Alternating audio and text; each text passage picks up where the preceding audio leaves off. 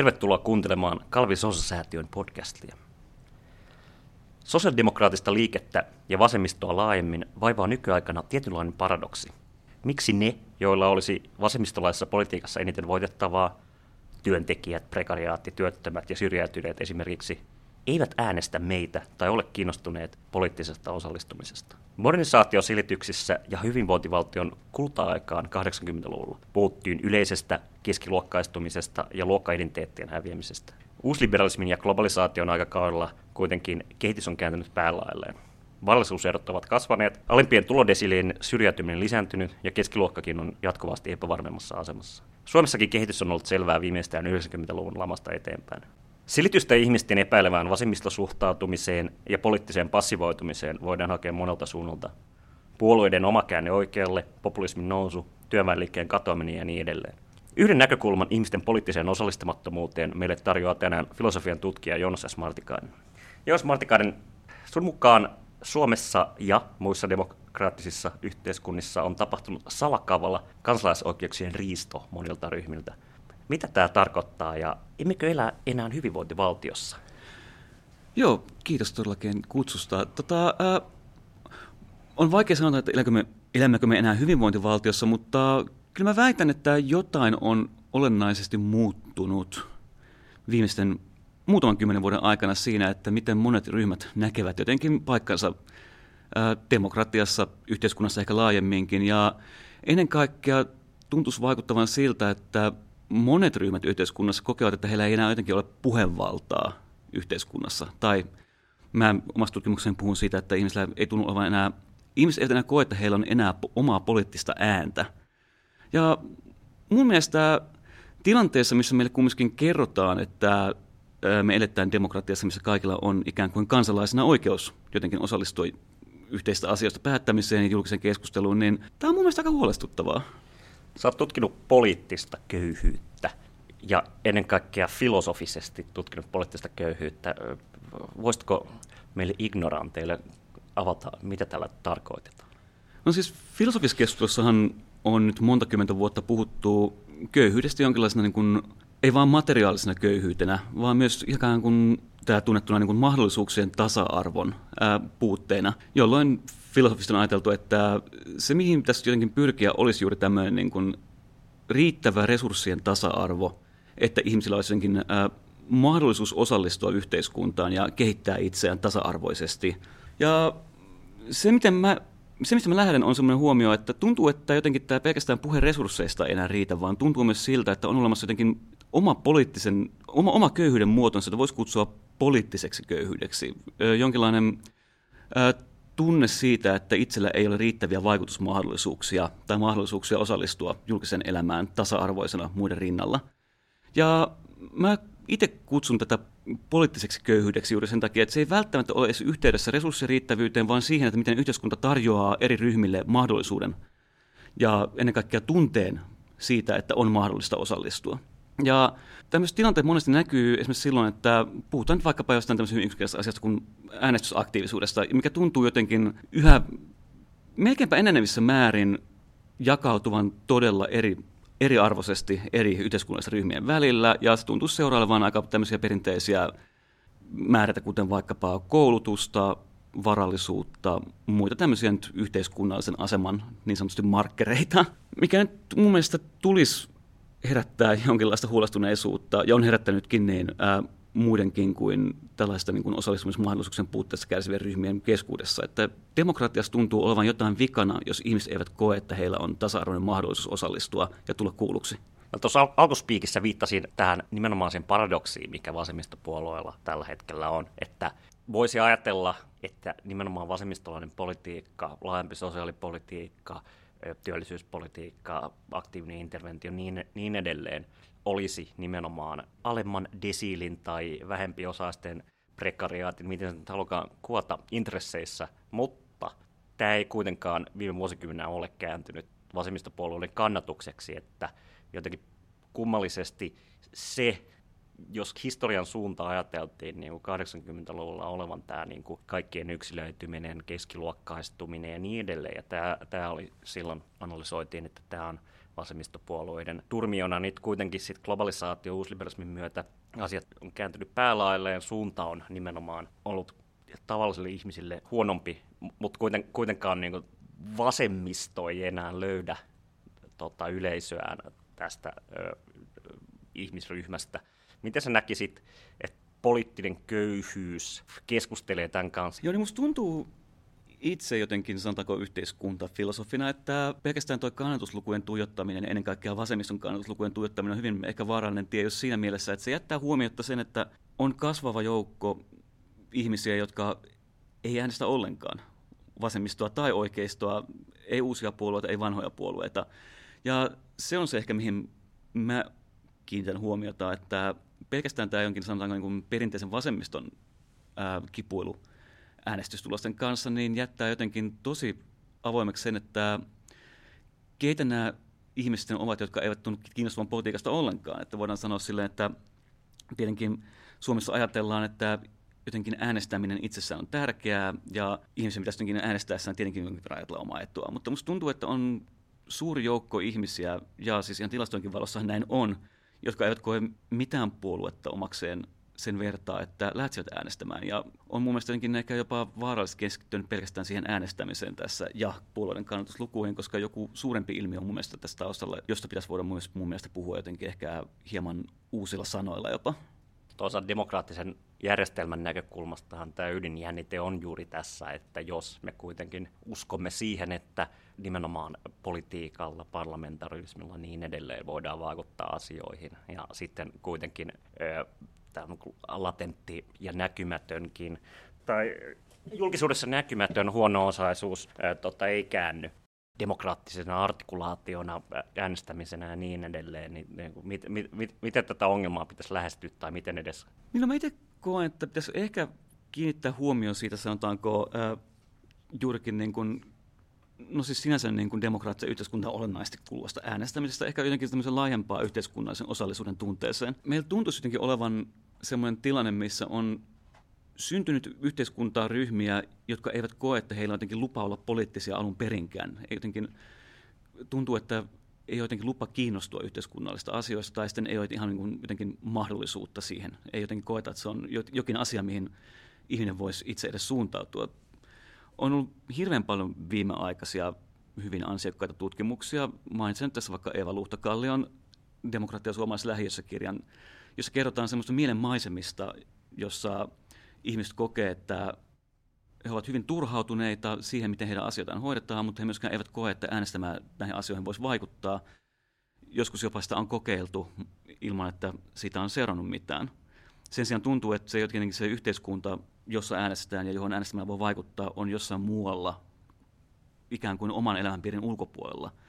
Ja tällöin äänestäminen näytetään, näyttäytyy jotenkin yksinkertaisesti niin kuin tehottomana tapana vaikuttaa siihen, että miten omia asioita hoidetaan. Tämä tuntuu liittyvän laajemminkin semmoiseen sanotaanko luottamuksen murtumiseen ja yksinkertaisesti jonkinlaisen niin systeemin legitimiteetin katoamiseen, mistä nyt tietenkin on puhuttu lännessäkin jo pitkään, mutta johon ei jotenkin ole tuntunut löytämään semmoista niin kuin hedelmällistä tapaa puuttua tai edes lähestyä tätä kysymystä. Ensin itselleni totta kai historioitsina tulee mieleen tämä suuri kaari työväenliikkeen katoamisessa ja siitä, että työväenliike, työväen talot, urheiluseurat ja niin edelleen olivat nimenomaan sille yhteiskunnalle tällaisia niin vastainstituutioita nimenomaan, että silloinkaan sanotaan 1900-luvun al- alkupuolella esimerkiksi ei ollut mahdollista ja vielä, vielä selkeämmin ei ollut mahdollista tavallaan tuolla osaksi yhteiskuntaa, joten luotiin omanlaiset instituutiot sille. Sitten tämä, on kuitenkin niin kuin kadonnut ja sitten toisaalta niin kuin 90-luvulta eteenpäin meille on syntynyt, mitä taloustieteilijät sanovat, rakenteelliseksi työttömyydeksi, mutta siis tämä niin kuin de facto pysyvä pitkäaikaistyöttömyys, huonoja kehiä vastakohtana hyvinvointivaltion kultakauden hyville kehille ja niin edelleen. Onko mahdollista, että tämä työväenliike tai joku vastaava ikään kuin vastainstituutioiden systeemi voisi palata?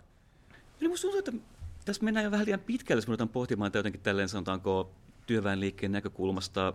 Se on tietenkin totta, että musta tuntuu, että juuri 80-luvulta eteenpäin on tapahtunut selkeä muutos siinä, että miten vaikkapa aikaisemmin ehkä jotenkin työväenluokkaan itsensä jotenkin identifioineet ihmiset on jotenkin tipahtaneet tähän määritelmän ulkopuolelle. Tähän liittyy myös se, että ei ole enää olemassa jonkinlaista niin kuin työväenluokkaista julkisuutta.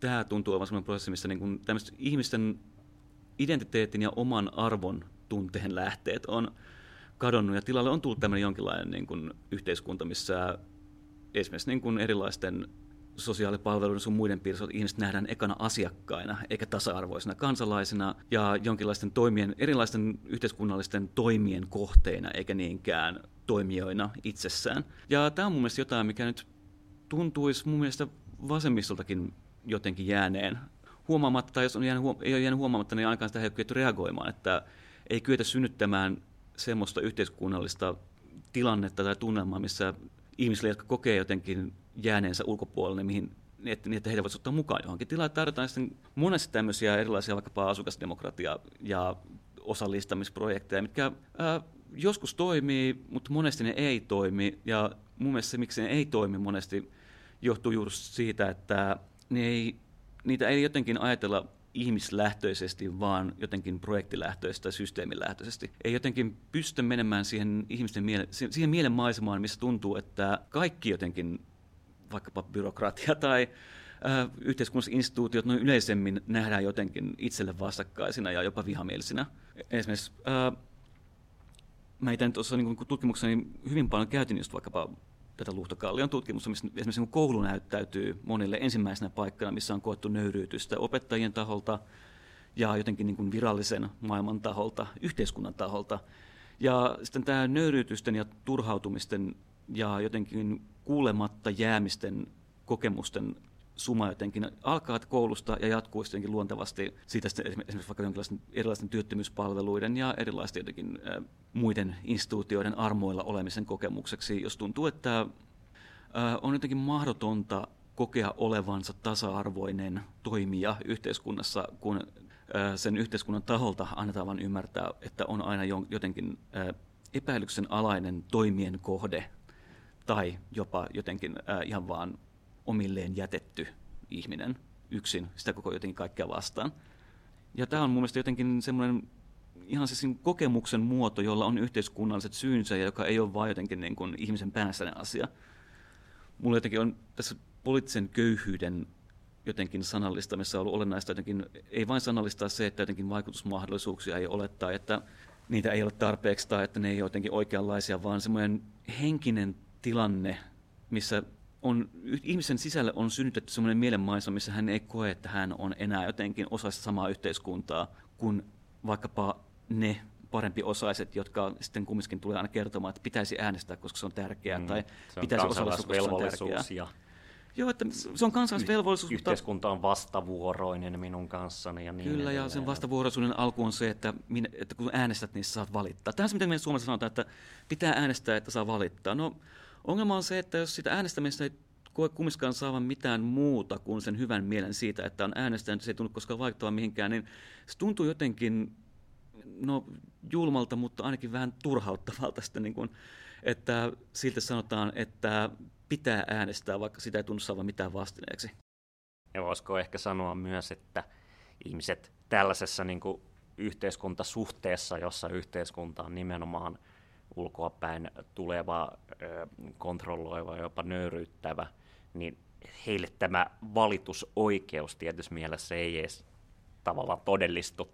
Tai, tai jotenkin ajatus siitä, että kun äänestää, niin sitten voi valittaa, niin kuitenkin pitää sisältää jo, sisällään sellaisen ajatuksen, josta on, niin kuin, että maailma on avoin ja tavallaan asiat voisivat olla toisella tavalla ja niin edelleen, mutta, mutta tällaisessa niin kuin, täysin yksisuuntaisessa yhteiskuntasuhteessa, niin se on kuin jostain maan järjestyksestä valittaisi. Joo, jotenkin jos kokee, että on jo jotenkin niin kuin ikään kuin luonnonvoimien armoilla. Mun mielestä jotenkin se tuntuu tutkimuksessa monesti jotenkin vertautuvan just johonkin niin kuin ulkopuoliseen voimaan, johon ei tosiaankaan voi vaikuttaa omalla toiminnalla mitenkään, ää, helpoin tapa jotenkin, tai niin jotenkin tapa jotenkin pitää itsensä jotenkin oma elämänsä mielekkäänä on tällä jotenkin vetäytyä poispäin ja tätä kautta koittaa säilyttää itselleen se osa toimijuutta, mikä tulee edes siitä, että pystyy sanomaan ei.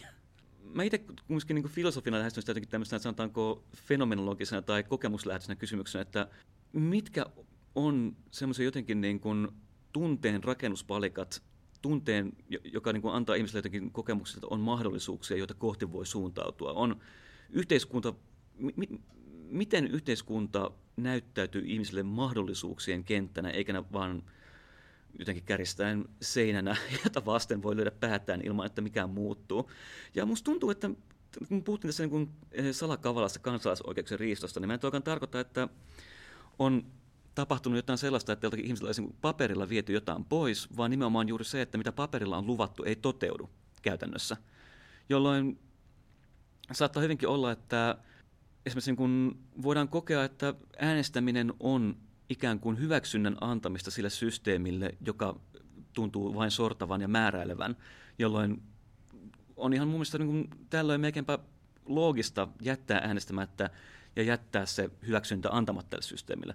Tietenkin tässä on sitten toisena täysin niin kuin loogisena seurauksena, että sitten kenenkään ei myöskään tarvitse kuunnella näitä ihmisiä, jos he eivät edes äänestä. Sitten tulee tämmöinen juurikin pahan kehä, jossa nöyrytyksen kokemukset ja turhautumisen kokemuksen ja ulkopuolelle jäämisen kokemukset mahdollistaa juuri tätä kautta niiden samojen rakenteiden ja samojen jotenkin niin kuin prosessien jatkumisen ilman, että niitä tulee tässä on, tässä on tietty jännite ehkä, tai tällainen kiinnostava asetelma, että tietysti mielessä nämä ihmiset, jotka ajattelee, että asioihin ei voi vaikuttaa, ovat täsmälleen oikeassa. Että siis koska tämähän ei ole niin kuin trendi vaan Suomessa, vaan nimenomaan, kuten sanoit, kaikissa, kaikissa demokraattisissa yhteiskunnissa on tapahtunut sama kehitys. Meillä on ra- rakenteellinen työttömyys, meillä on ö, supistuvat sosiaalipalvelut, meillä on luokkayhteiskunnan paluu, meillä on koulutuksen periytyminen, niin edelleen, niin edelleen. Eikö tavallaan ole niin kuin jotenkin rationaalista todeta, että itse asiassa siihen tähän voi vaikuttaa ja vetäytyä jotenkin mahdollisimman kauaksi siitä yhteiskunnasta, johon mukamas pitäisi osallistua. Ja se on jotenkin, me halutaan jotenkin ajatella, sanotaanko tälleen niin kuin, ää, koulutettujen ihmisten kesken, että yhteiskuntahan on jonkinlainen tavalla niin kuin parhaimmillaan jonkinlainen niin kuin avoin keskustelu, jossa julkisessa keskustelussa voidaan puntaroida asioita ja ää, ikään kuin jokainen osallistumalla antaa oman panoksensa siihen keskusteluun, antaa jotain tietoa, joka sitten ikään kuin tämän keskustelun kautta siivilöidyttyään aidosti vaikuttaa johonkin. Me halutaan ajatella tämmöistä niin kuin, ää, viime aikoina tämmöinen muutosanahan on ollut just tämmöinen niin osallistuva demokratia tai keskusteleva demokratia, mikä on tämmöinen jonkinlainen niin kuin hyve, hy, hyveellinen kehä, jossa jotenkin niin kuin yksilöiden tieto jalostuu tämän keskustelun kautta joksikin julkiseksi tiedoksi, jota sitten vaikkapa politiikassa voidaan hyödyntää niin kuin parempien päätösten tekemiseen. Mutta ongelma on sitten se, että... asiantuntijat tulevat vielä antamaan oman panoksensa siihen sen päälle.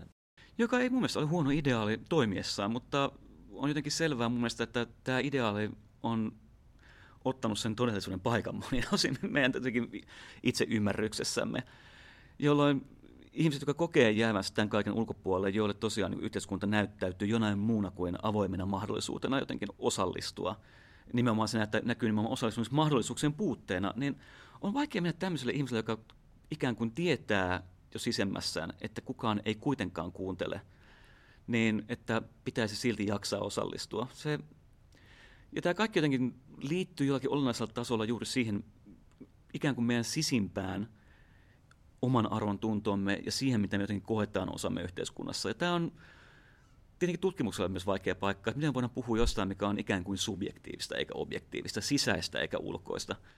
Ja mä nyt on omassa tutkimuksen koittanutkin löytää semmoisia työkaluja puhua semmoista kokemuksesta, jolla on yhteiskunnalliset juurensa, joka ei ole jotenkin vaan satunnainen tunne, vaan jotenkin yhtä konkreettista kuin se, mitä ikään kuin ihmisen ulkopuolella tapahtuu. Yhtä konkreettista kuin ne rakenteet, joissa ihmiset jotenkin selviytyy ja koittaa tulla toimeen. Yhtä konkreettista kuin ne jotenkin aukkokohdat yhteiskunnassa, joiden, jo, joissa ihmiset jotenkin sitten koittaa pärjätä olisi myös todella... Väitätkö, että hyvinvointivaltio ei ole siellä ottamassa heistä koppia? Pitäisi nyt varmaan ensiksi kyllä edes puhumaan siitä, mitä hyvinvointivaltio meille tarkoittaa enää. Että sosiaalista turvaverkkoa, no monille ihmisille se tuntuu repeilleen jo kauan sitten ja julkisessa keskustelussa jotenkin taas näkyy sen juurikin semmoisena niin kuin joidenkin ihmisen syyttelynä omasta osastaan, mikä nyt Öö, ihan siis tutkimuksen valossa tuntuu monesti aika todella epäreilta. Paljon puhutaan sitä niissä sanotusti kuplien Suomesta, mutta musta tuntuu, että se jotenkin kuplametaforakin vähän ehkä jopa jotenkin kiinnittää huomion muihin asioihin, että ikään kuin kyse olisi vain jostain, mikä selviäisi keskustelemalla. Ei kyllä kyse ole myös toisaalta myös ihan materiaalisista seikoista siitä, että miten hyvinvointia jaetaan. No onko tässä mielessä esimerkiksi vasemmisto hirttäytynyt hyvinvointivaltioon siinä mielessä, että jos varsinkin kun viimeiset 30 vuotta ollaan oltu hyvinvointivaltiota puolustamassa ja puolustuskannalla ja niin edelleen. Ja sitten meillä on kuitenkin niin kuin valtava määrä ihmisiä, jotka, joille hyvinvointivaltiossa ei ole mitään puolustettavaa menemättä edes, tai jos positiivisen politiikan, paremman maailman, tota, tai ainakin näille ihmisille paremman maailman luominen on itsessään politiikassa mahdotonta ja ikään kuin demokratiassa voi korkeintaan vaikuttaa siihen, että mikä on hyvinvointivaltion purkamisen vauhti. Joo, no musta tuntuu, että siitäkin huomaa, että ensinnäkin tämä puhetapa, jotenkin pitäisi varmaan muuttua. Mekin tässä nyt puhutaan niistä ihmisistä ja mm. näistä ryhmistä. Ja, ää, sen sijaan, että kun voisi vois puhua syrjäytyneistä, mutta sekin tuntuu jotenkin niin kuin ikään kuin jo vähän valettelevan tilanteessa. Pitäisi puhua syrjäytetyistä mun mielestäni. Me eletään yhteiskunnassa, joka aktiivisesti työntää joitain ihmisiä marginaaliin, juuri vaikkapa niin rakenteellisen työttömyyden ja muiden ihan siis tämmöisten jotenkin hyvinvoinnin jakamisen aukkokohtien kautta. Ei se jotenkin tämmöinen niin kuin osattomuuden tunne jotenkin synny itsestään, vaan se on ihan poliittisten valintojen tulosta. Ja nämä kokemukset on myös poliittisten valintojen tulosta. Ja musta tuntuu, että joku semmoinen keino jotenkin, mä en myöskään sano, että pitäisi lähteä pyrkiä pysäyttämään joku hyvinvointivaltion alasajo tai jotain tällaista. Sen sijaan musta tuntuu, että pitäisi löytää jonkinlainen uusi puhumisen tapa, uusi näkökulma siihen, että mitä nyt oikeastaan tilanteessa, missä kuitenkin näyttää siltä, että jotenkin resurssikysymyksen ratkaiseminen on mahdotonta, tai ainakin se tuntuu jotenkin poliittisesti hyvin vaikealta, niin miten nyt ainakin voitaisiin lähteä semmoiseen mielenmaisemaan, jossa pyrittäisiin lähtökohtaisesti kohtaamaan jokainen ihminen tasa-arvoisena kansalaisena, tasa-arvoisena poliittisena toimijana.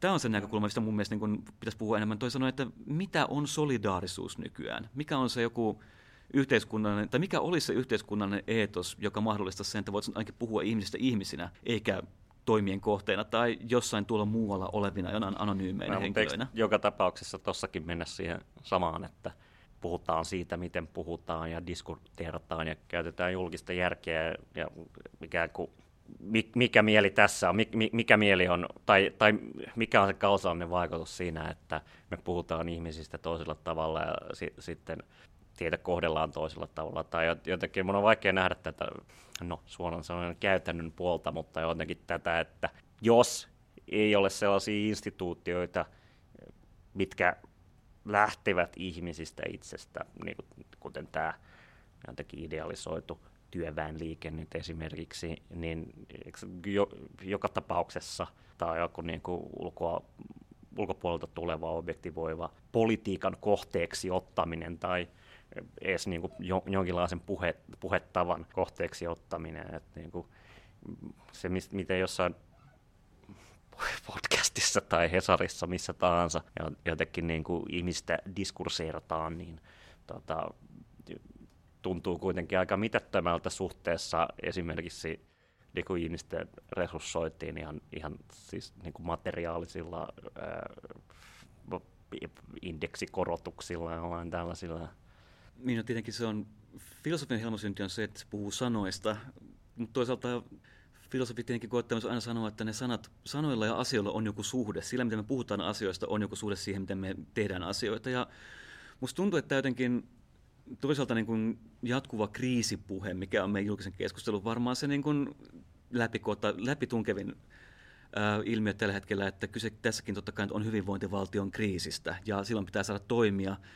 niin se jotenkin, tämäkin jättää jotenkin mun mielestä kuitenkin syrjään sen, että juuri tämä jotenkin etäännyttävä puhe jostain sosiaalista ilmiöistä ja ongelmista ja mitä niille pitäisi tehdä jotenkin politiikan keinoin, jättää mun huomioon sen ihan niin ruohonjuuritason näkökulma, että kyse on ihmisten elämistä. Kyse on siitä, miten me annetaan ihmisen elää heidän elämäänsä, mitä mahdollisuuksia me annetaan ihmisille elää heidän elämäänsä. Ja niin kauan kuin tämä jotenkin puhetapa jotenkin etäännyttää meitä jo itse ongelmasta ja tavallaan sitä niin kuin ruohonjuuritason kokemuksesta siitä, että mahdollisuuksia ei ole, että on jotenkin vain turhautumista tiedossa ja jonkinlaista niin kuin ikuisen nykyisyyden ja niiden ongelmien kanssa elämisen jatkumista, niin se mun mielestä jotenkin jo tekee ratkaisujen etsimisen hyvin vaikeaksi. Siinä missä tietenkään, niin kuin, tai tietenkään, tietenkin mun mielestä niin kuin jotenkin henkilökohtaisesti on sitä mieltä, että pitäisi lähteä siitä, että miten voitaisiin tunnistaa tämmöisiä jonkinlaisia niin kuin huonoja kehiä, miten voitaisiin antaa ihmisille omaa puheenvaltaa niistä puhumiseen, miten niissä saataisiin julkinen kysymys tavalla, mikä ei taas puhu jotenkin syrjäytettyjen, syrjäytyneiden ulkopuolelle jätettyjen puolesta, vaan jotenkin saataisiin aikaan semmoista julkista keskustelua, missä hekin voisivat olla osallisena tasa, tasa-arvoisena kansalaisina. Se, siinä mun mielestä juurikin tämmöisellä niin kuin puheella puheesta on itse asiassa merkittävä roolinsa. Toisaalta esimerkiksi sosialistinen ajattelu, marksilainen ajattelu jopa lähtee siitä, että ihmisten, tota, proletariaatin arvo ja valta ei ole siinä, että mikä on heidän niin kuin, kokemuksensa tai, tai, tai objektiivinen jotenkin korjuuteensa, vaan siitä, että he ovat niin kuin, yhteiskunnan kaikista keskeisimpiä toimijoita nimenomaan tekemällä sen työn, mistä yhteiskunnallinen arvo syntyy. Logiikka ja prosessi, joka me nähtiin aika selvästi tässä pandemian yhteydessä, kun paljastui, että keitä ihmisiä yhteiskunnan pyöriminen todella tarvitsee ja keitä ehkä vähän vähemmän tai mitkä hommat ovat ehkä vähän, vähän, vähän vähemmän kiireisiä. Ja sitten kun me mietitään tätä niin kuin isoa linjaa, että säkin sanot, että niin kuin tässä on selkeästi tämä, että laman jälkeen tämä on tullut. Tai siis totta kai näitä prosesseja on ollut aikaisemminkin, mutta tämä hmm. niin kuin pysyvä syrjäytyminen, yhteiskunnan ulkopuolelle suistuminen ja ennen kaikkea myös siinä rajalla keikkuminen prekarisaatiossa kaikessa täl- tällaisessa ja sitä kautta myös niin kuin keskeisen jotenkin rajanvedon tekeminen niihin ja muihin, niin tämän prosessin korjaaminen, va- vaikka niin kuin vahinkoa on tapahtunut totta kai niin kuin symbolisella tasolla, ja niin kuin, niin kuin työttömistä ruvettiin puhumaan niin kuin tällä nykyisellä törkytavalla vasta, vasta siinä vaiheessa, kun niitä, siinä vaiheessa, kun ö, työttömyydestä tai työttömyys ei todellakaan ollut oma vika, vaan, vaan, vaan niin kuin 20 prosenttia kansasta oli työttömänä, niin silloin tavallaan he, media hegemonia freimasi sen nimenomaan ihmisten omaksi valinnaksi ja niin edelleen. Et, ja nyt, nyt työttömistä syrjäytyneistä, whatever, puhutaan sosiaalipummeina, puhutaan taakkana ja puhutaan kuin ihmisistä, joilla ei ole mitään niin kuin, omaa kontrollia elämäänsä – Aktivointitoimien kohteesta. Ja aktivointitoimien kohteesta, workfairin kohteena. Eikö ratkaisu antaa heille työpaikat, jotka maksaa 2800 euroa kuukaudessa netto? Joo, no sanotaanko, että mä olen kyllä itsekin tullut siihen lopputulokseen ihan tuossa niin tutkimuksen aikana, että näyttää siltä, että nykymallissa yhteiskunnassa, missä kumminkin juurikin töissä käyminen on ehkä kuitenkin ihmisen jotenkin keskeisen tapa osallistua yhteiskuntaan, niin näyttää myös siltä, että sillä työpaikalla on muukin arvo kuin se, että maksaa veroja siitä työstä. Sillä on myös ihmisille aidosti tuntuu mm. olevan kyllä hyvin syvällinen psykologinen arvo. Se on vakaa työsuhde mahdollistaa tulevaisuuden suunnittelun, se mahdollistaa ihmisille äh,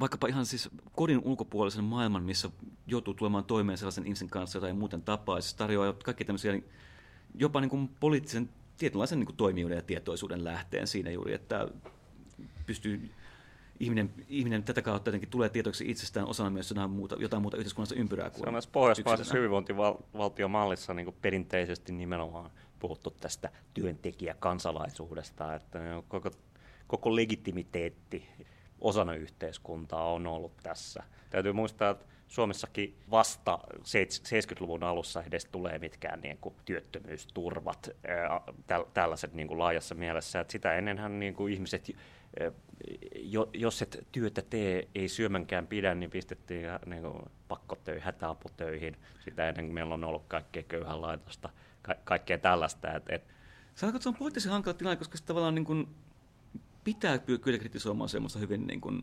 reaktionääristä tai jopa, voisi sanoa, että oikeistolaista. Ikään Täällä kuin, saa sanoa, että oikeistolaista. Ikään kuin työn ylevöittämistä, että työ on jotenkin itsessään tekemisen arvosta ja tämän takia ihmiset pitää laittaa töihin vaikka väkisin palkalla millä hyvänsä, koska se on itsessään jotenkin arvokas työntekeminen. No, tämähän nyt tietenkin on, voidaan varmaan sanoa, että ei se nyt näin ole, mutta samaan aikaan musta tuntuu, että pitää myös ymmärtää just se, että oman arvon lähteenä yhteiskunnassa, mikä on rakennettu palkkatyösuhteen ympärille, niin työllä on jotenkin uskomattoman tärkeä rooli siinä, miten ihminen kokee itsensä osana yhteiskuntaa. Ja se jotenkin myös ihan niin kuin tämmöinen niin kuin jo 30-luvulla tehdyssä tutkimuksessa huomattu niin kuin vaikkapa yksilön oman elämän aikarakenteen luhistuminen, jos ei ole tapaa jotenkin jaksottaa elämää työhön ja vapaa-aikaan.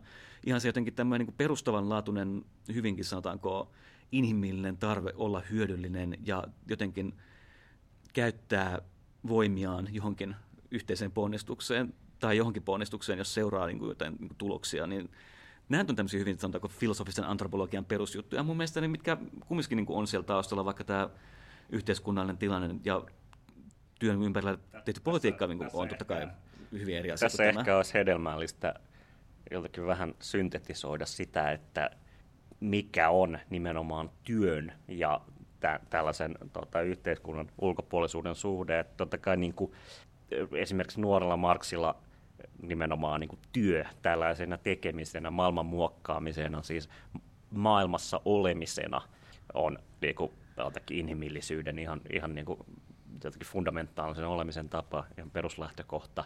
Ja sitten toisaalta tämä, kuten Juosilta on esimerkiksi puhunut, työelämän ö, tota, huonontumisesta, että jos oikeastaan diskurssi korostaa sitä, että kaiken työn vastaanottaminen pitää olla kannattavaa ja muuta, mutta sit toisa, toisaalta niin kuin, niin, puhutaan palkkatyöstä, josta niin kuin, iso osa voi olla juuri tällaista niin kuin, matalapalkka, matalapalkka-alan ö, duunia, jossa no, ensinnäkään sillä ei välttämättä edes elä ö, tyypillisesti, mutta sitten toisaalta on paljon asioita, joita voisi mieltää laajassa työksi, joita jokainen ihminen voi tehdä, joita yhteiskunnallisesti olisi myös hedelmällistä, että tehtäisiin.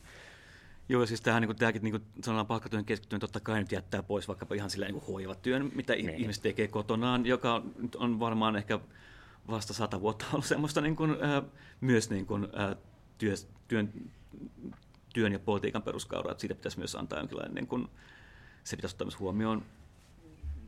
Jotenkin minulla on olo, että niin kuin, se, mistä voisi puhua enemmän, olisi juuri hyvä työ ja mitä siihen kuuluu. Toin sanoen, millainen korvaus siitä pitää saada, mikä ylipäätänsä on työtä, missä pitäisi antaa korvaus.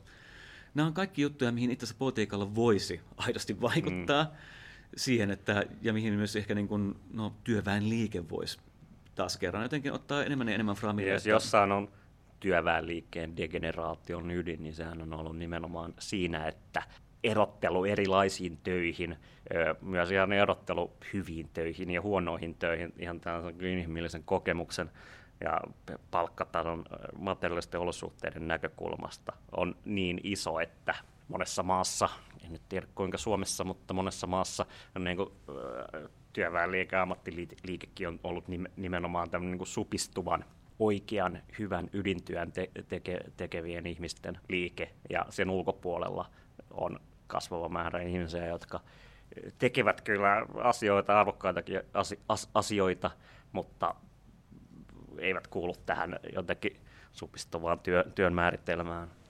Joo, kun se on jotenkin myös vähän tämä, että mitä nyt helposti syntyy sellainen kuva, vaikka jos me palataan tähän niin poliittisen köyhyyden teemaan, että niin kuin tavallaan puhutaan ihmisistä, jotka, no niin kuin sanotaan suoraan, niin kuin, ikään kuin puhuttaisiin ihmisistä, jotka ei käy töissä, mm. vaan ovat ikään kuin syrjäytyneitä. Mutta eihän tämä nyt ole totta, vaan nimenomaan ihmisiä, jotka on hyvinkin epävarmoissa työsuhteissa jotenkin jatkuvien ketjutusten, jatkuvien määräaikaisuuksien, jatkuvien nollapalkkasuhteiden armoilla. Se tekee ihan samalla tavalla jotenkin todella vaikeaksi suunnitella omaa tulevaisuuttaan ja jotenkin omaa paikkaansa, nähdä omaa paikkaansa jotenkin yhteiskunnassa, koska siis ihmisellä on rajattu määrä energiaa, jos energia menee perheen pyörittämiseen todella huonoissa työsuhteissa, jotka jotenkin ei kunnioita ihmisen tarvetta autonomiaa, niin siinä on, se, se, lopputulos onkin hyvin samankaltainen, että jotenkin samaan aikaan siinä on totta kai niin kuin filosofille, jonka pitäisi miettiä kaikki kulmat yhtä aikaa ja jotenkin tuottaa ulos valmiita paketteja, jotenkin tämmöistä niin kuin universaalia tietoa siitä, miten ihmisen, ihmisen maailma makaa. Niin- Tärkeää työtä.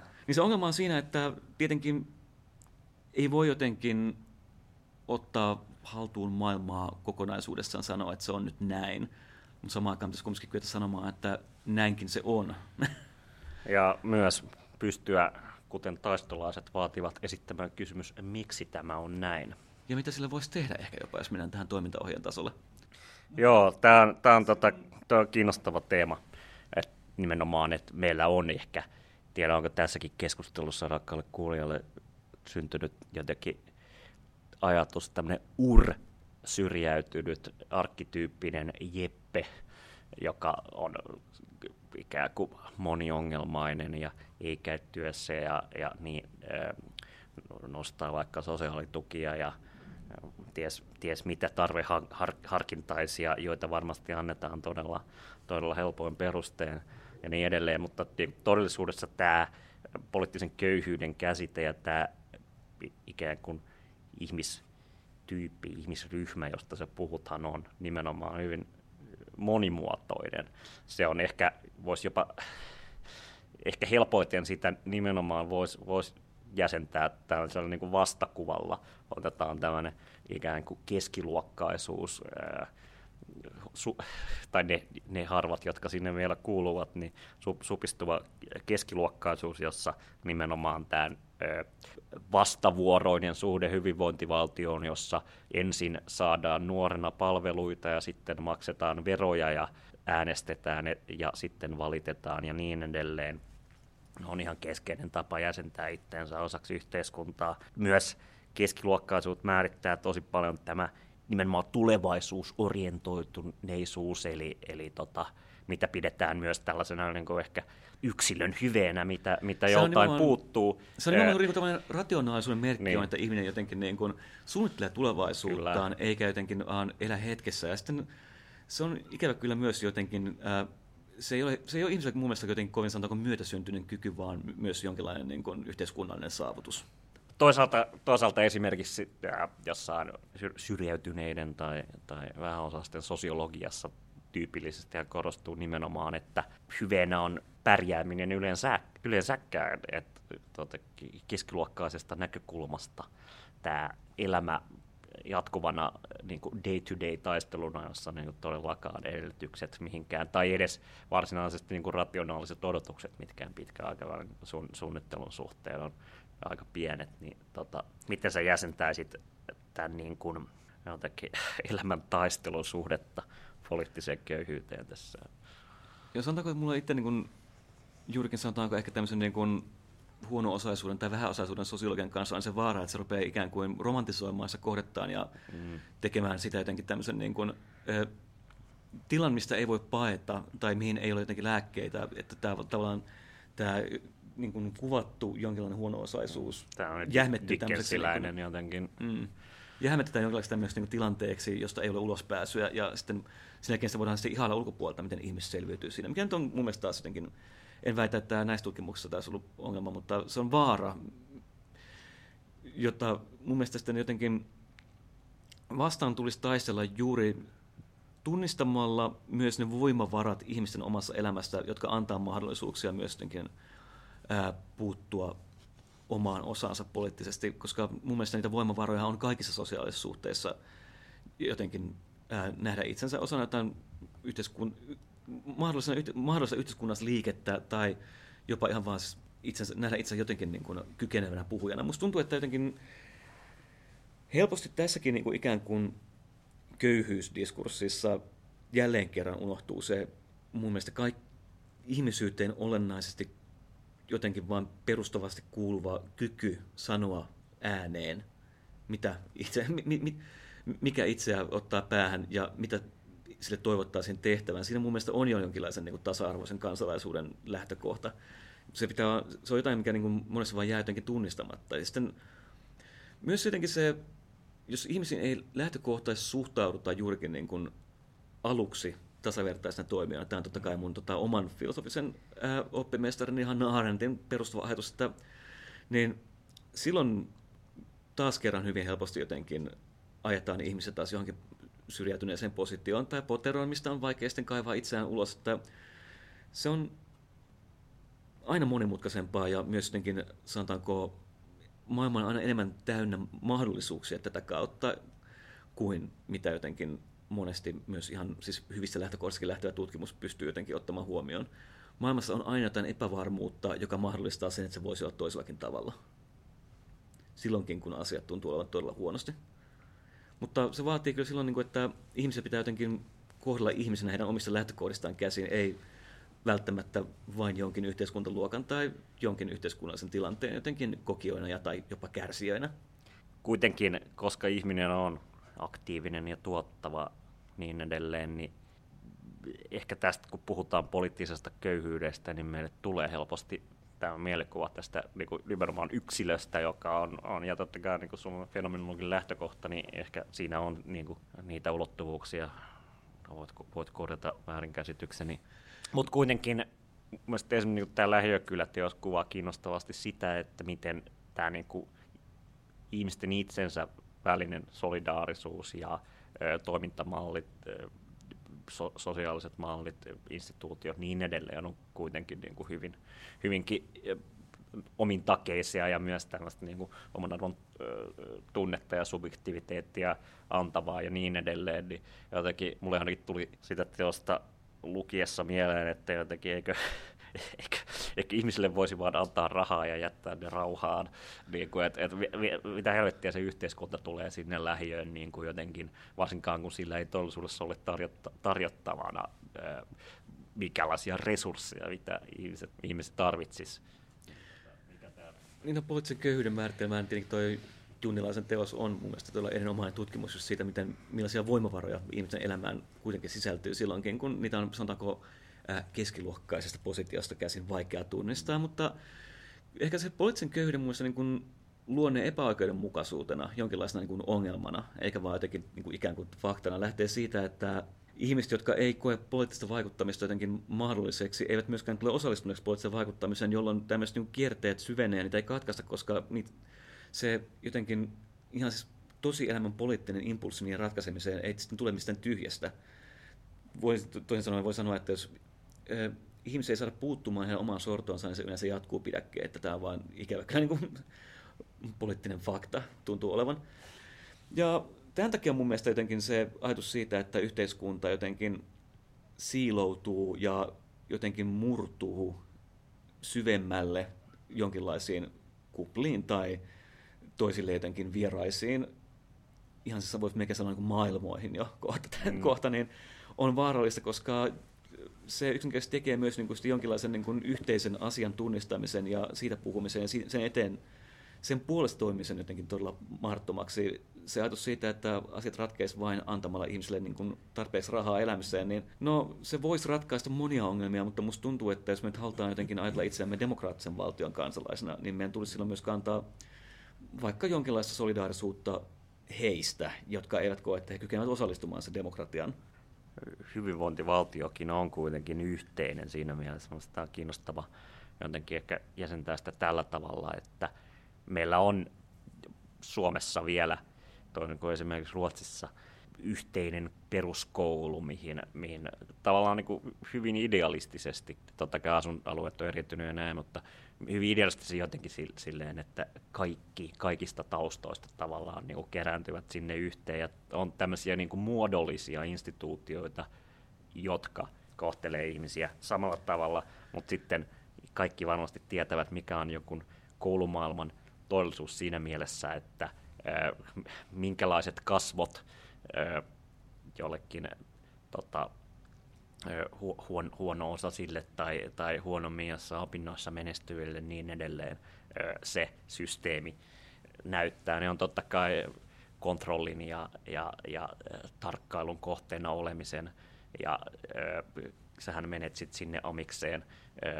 Ja, tota, sinusta ei ikinä tule mitään tyyppiset kasvot, kun taas jollekin toiselle toisista olosuhteista tulevalle ne on niin kuin hyvin erilaiset. Eli tavallaan nämä hyvinvointivaltion paikat on samat, osittain ainakin. Joo, Mutta, se jotenkin ää, jakautuminen eri niin. maailmoihin tapahtuu jossain siellä niin instituutioiden sisällä. Niin. Mulla itseään totta kai hankala suhde tähän kysymykseen, koska mä kuitenkin olen sanotaanko semmoinen aika perinteinen hyvinvointivaltion kasvatti, että niin kuin lama-ajan peruskoulusta niin yliopistolle ja siitä sitten lopulta niin kuin, ää, hassu hattu päähän ja tohtorin tutkinto käteen tasolla jotenkin edenneenä, niin mulle juuri peruskoulu aina jotenkin ideaalitasolla on just sitä mahdollisuutta, että kuka tahansa voi jotenkin kuitenkin periaatteessa ainakin ikään kuin käyttää sitä mahdollisuuksien tasa-arvoa, mikä tämmöinen instituutio luo. Toisaalta sitten mikä taas tulee niin tutkimuksessa vastaan jatkuvasti on se tapa, millä muutenkin jotenkin yhteiskunnasta syrjään ihmiset kokee, että monesti kokee, että koulu oli se ensimmäinen paikka, missä jotenkin koki ensimmäisen tämmöisen yhteiskunnan taholta tulevan jatkuvan nöyryytyksen, joka sitten tämä mm. nöyryytysten putki alkoi koulusta ja on sitten jatkunut niin kuin erilaisten ää, työvoimatoimistojen ja muiden yhteiskunnan instituutioiden kautta sitten niin kuin siihen nykyhetkeen saakka, että se, mikä toiselle ihmiselle on juuri se niin kuin mahdollisuuksien tasa-arvon tai ja jonkinlainen yhteiskunnallisen kohesion ja jopa ehkä jonkunlaisen niin kuin yhteisyyden ja solidaarisuuden rakentaja, niin näyttäytyy toiselle sitä juuri semmoinen ikään kuin ensimmäisenä sorron mm. instituutiona monista. Ja tietenkään minulla ei itselleni ole kompetenssia tarkemmin lähteä erittelemään vaikkapa niin kuin viimeaikaisia kouluuudistuksia, mutta jotenkin tuntuu, että se huoli peruskoulusta on mun mielestä jotenkin tällä hetkellä pinnalla ja hyvästä syystä, koska mm. jos nyt jotain tuntuu jotenkin olevan selvää, niin, se, niin ainakin se, että jos ihminen menettää luottamuksensa yhteiskuntaan ja sen perusinstituutioihin jo lapsuudessa, niin ei sitä enää sen jälkeen kovin helppoa rakentaa takaisin. Toki vielä jotenkin niin kuin erikoisena historiallisena juonteena, niin tässä niin kuin postteollisessa ajassa, niin ainakin sinne keskiluokkaan nouseminen yhteiskunnallisella läddereillä kiipeäminen niin vaatii nimenomaan vielä jotenkin pidempi aikaista engagementtia sen yhteiskunnan kanssa siinä mielessä, että jos vielä, vielä, vielä tota niin kuin teollisen aikaan peruskoulun jälkeen pystyi menemään tehtaaseen töihin, pystyi hankkimaan kohtalaisen elintason sillä, niin nyt tämä jotenkin, mitä Suomessakin on tavoite, että joka, toinen, joka toisella tai jokaisella on korkeakoulututkinto, niin vaatii pysyttelyn tässä niin osana yhteiskuntaa, joka sitten kuitenkin kääntäen kohtelee sua epämukavasti. Joo, siis sanotaanko, että mun mielestä tämä on aivan todellakin niin kuin hyvin viiltävä ja aito ongelma, että puhutaan koulutuksen siunauksista ja saman aikaan jotenkin ollaan aika... Kiusataan oppilaat. Aika jotenkin ei hirveän valmiita ottamaan huomioon niitä sen itse systeemin huonoja puolia ja sitä yhteiskuntaa, mihin niin sen koulutuksen pitäisi valmistaa. Että mitenkäs nyt toi tunnettu Pierre Bourdieu, sosio- ranskalainen sosiologi, jotenkin katsoi, että hänen mielestään jotenkin siinä on jotain syvää armottomuutta, että ihmisiä painetaan vä- väkisin yhä korkeammalle kouluun, jossa, mm. heille, jossa heille ei kuitenkaan anneta mahdollisuuksia pärjätä. Ja samaan aikaan kerrotaan, että jos siinä koulussa ei jotenkin pysy sisään, niin sitten ei ainakaan saa koska, varmasti itselleen mitään niin kuin pysyvää sijaa yhteiskunnasta, koska ne työpaikat, mihin pystyy enemmän menemään peruskoulussa, niitä ei enää ole. Kyllä, ja koko hyvinvointivaltion puolustus ja rahoitus rakentuu sille, että meillä on näitä globaalin tason huipputalentteja ja sitten he joutuvat elättämään tätä tieteellisen 7 prosentin työ, työttömiä, jotka tota, eivät, eivät samalla tavalla osallistu tähän. Kuten sanottua, pitäisi ehkä olla jotain suurta valmiutta miettiä tätä kuviota jotenkin uusiksi vaikka jostain uudesta näkökulmasta, missä vaikkapa ihmisen arvo kansalaisena tunnustettaisiin jotain muutakin kautta kuin tämän nykyisen systeemin läpi. Se olisi mun mielestä semmoinen työ, mitä voisi ehkä ruveta tässä nyt tekemään.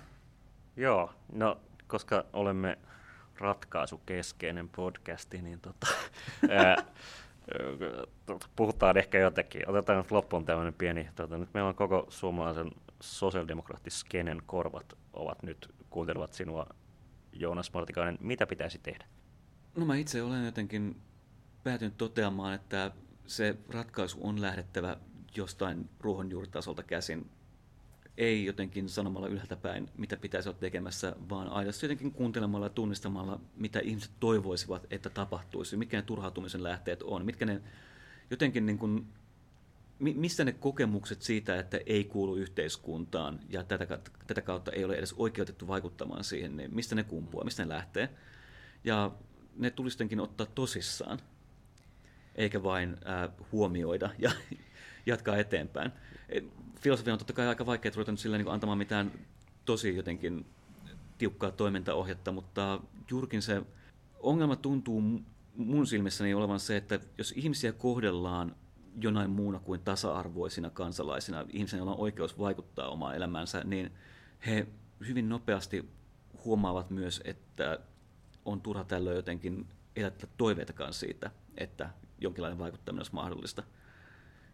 Tämmöisiin jotenkin niin kuin pahan kehiin voi mun mielestä puuttua vain siitä omasta elämästä ja sen tunnistamisesta ja sen kuuntelemisesta ja tunnustamisesta. Va- vaihtoehtona lähtien. on sitten ehkä se, että miettii nationalismin nousu ja niin edelleen, niin jos hyvinvointivaltion yhteiskunnallinen narratiivi ei pysty ottamaan ihmisiä mukaan, niin on kuin varjo, varjopuolen niin kuin sadistinen narratiivi, jossa no, sä, sä sentään kuulut tähän niin kuin kansanyhteisöön, sä ikään kuin sentään niin kuin olet osa tätä kansaa ja sitten parempi kuin nämä, jotka eivät ole sitä ja niin edelleen on kuitenkin sellainen...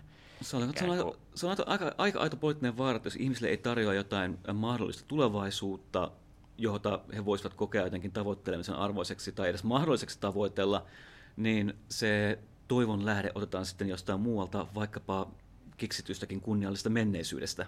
Se on mun mielestä vaikka tietenkin näyttää siltä, että on hirveän ihmisiä, jotka jotenkin eivät vaan koe mitään poliittista vaikuttamista omakseen, niin jotenkin tuntuu, että semmoinen hyvin niin kuin vaikkapa uusnationalistinen reaktio, niin sitä ruokkii kokemus siitä, että nykyisellä yhteiskunnalla ei ole mitään tarjottavaa, jolloin löytyy aina joku, joka on valmis mm. tarjoamaan sen vaihtoehdon. Tai ainakin valmis asettamaan jonkun sinun alapuolellesi ja tai ainakin tarjoamaan mahdollisen syntipukin tai mm. tosiaan jonkun, joka on vielä jotenkin huonommassa, tai jonkun, joka on vielä voimattomassa asemassa ja näin ollen jotenkin helppo jonkinlainen kohde. Eli ensimmäisenä siis kaikki työväentalot pitää sosialisoida uudelleen. Yhteiskunnan haltuun ja sitten sinne tansseja. Ja... Se on ihan oikeasti mun mielenkiintoinen kysymys, niin kuin, että voisiko jokin, sanotaanko oikea toiminta, tarjota jotain niin kuin mahdollista vaihtoehtoa. Se No ne on sentään niin kuin julkisia tiloja, mihin voi mennä käyttämättä rahaa. Mitä meillä on nykyään joku kirjasto? Koska jotenkin se, mikä myös niin tulee koko ajan esiin, on se, että ihmiset eivät koe olemassa tervetulleita julkisen tiloihin, koska mm. ihmiset kokee, että he eivät ole tasa-vertaisia muiden ihmisten kanssa, heitä katsoa alaspäin. Tämä on niin semmoinen inhimillinen peruskokemus, johon yleensä juuri niin kuin, äh, lääkkeeksi tulisi tahdota jotain paikkaa, missä ihminen kokee olevansa tasavertainen. Jotain paikkaa, missä on oman arvon lähteen ihmisenä niin kuin muutkin tämä on työväenliikkeellä ollut 1900-luvun alussa niin kuin varmaan yksi niin kuin keskeinen jotenkin mm. toimintaohje, että sitä kutsuttiin aikanaan tietoisuuden kasvattamiseksi. että mä en usko, että se tota, 150 vuotta vanha lääke on nykyaikaan välttämättä se oikea, mutta jotain pitäisi kuitenkin nyt keksiä.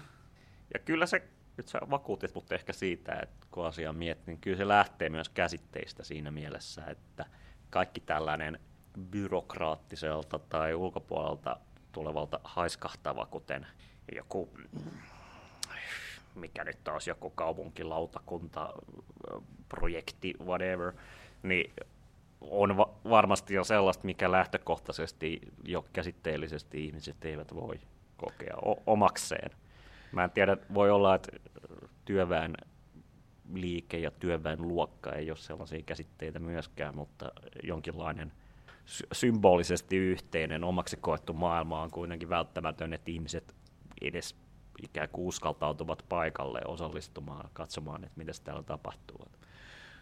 Jos saan tiputtaa jotenkin tämmöisiä name-dropping hengessä isoja nimiä, niin ää, viimeisissä teksteissään ennen kuolemansa filosofi Michel Foucault jotenkin ää, otti esille tämmöisen käsitteen nimi. kuin ää, hallittujen solidaarisuus. Toisin sanoen solidaarisuutta ei pidä enää jotenkin ajatella vain jonkin luokan tai jonkin ryhmän välisenä asiana, vaan kaikkien niiden välisenä asiana, jotka joutuvat jonkun hallinnan toimien kohteeksi. Minusta tuntuu, että siinä voisi olla vaikka tämmöinen jonkinlainen niin kuin mahdollinen käsitteinen lähtökohta ajatella jotenkin tätä asiaa, että mitä olisi semmoisen solidaarisuuden osoittaminen, mikä tavoittelisi juuri heitä, jotka kokee, että heillä ei ole mitään sanottavaa siihen, miten heitä kohdellaan. Mä alussa viittasin tähän postdemokratiaan ja ikään kuin tähän, että jos ihmiset, jos pieni ihminen vieraantuu päätöksenteosta, niin mikä on enää demokraattisen yhteiskunnan, demokraattisen päätö, päätöksenteon legitimiteetti?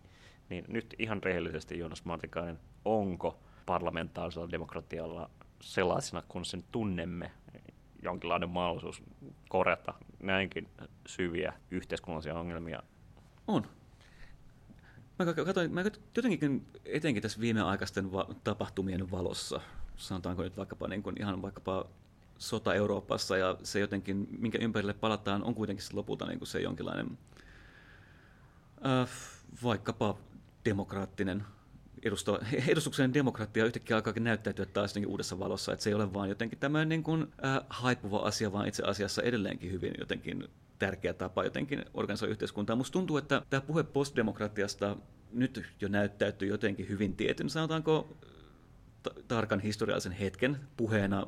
Näyttäisi, kyllä mun mielestä edustus, edustuksellisella demokratialla on voimansa, mutta, tai on tulevaisuus, mutta se, että mä nyt käytän tätä kamalaa sanaa, miten se jalkautetaan ihmisten pariin, pitäisi kyllä mun mielestä miettiä todella, ää, etenkin ehkä just vasemmalla todella tarkasti uusiksi, että miten luotaisi sitä jotenkin perusluottamusta yhteisiin instituutioihin, miten jotenkin saataisiin ihmisiä taas kokemaan, että niillä yhteisillä instituutioilla on oikeasti väliä, että niihin, et, ja että myös niihin voi oikeasti vaikuttaa.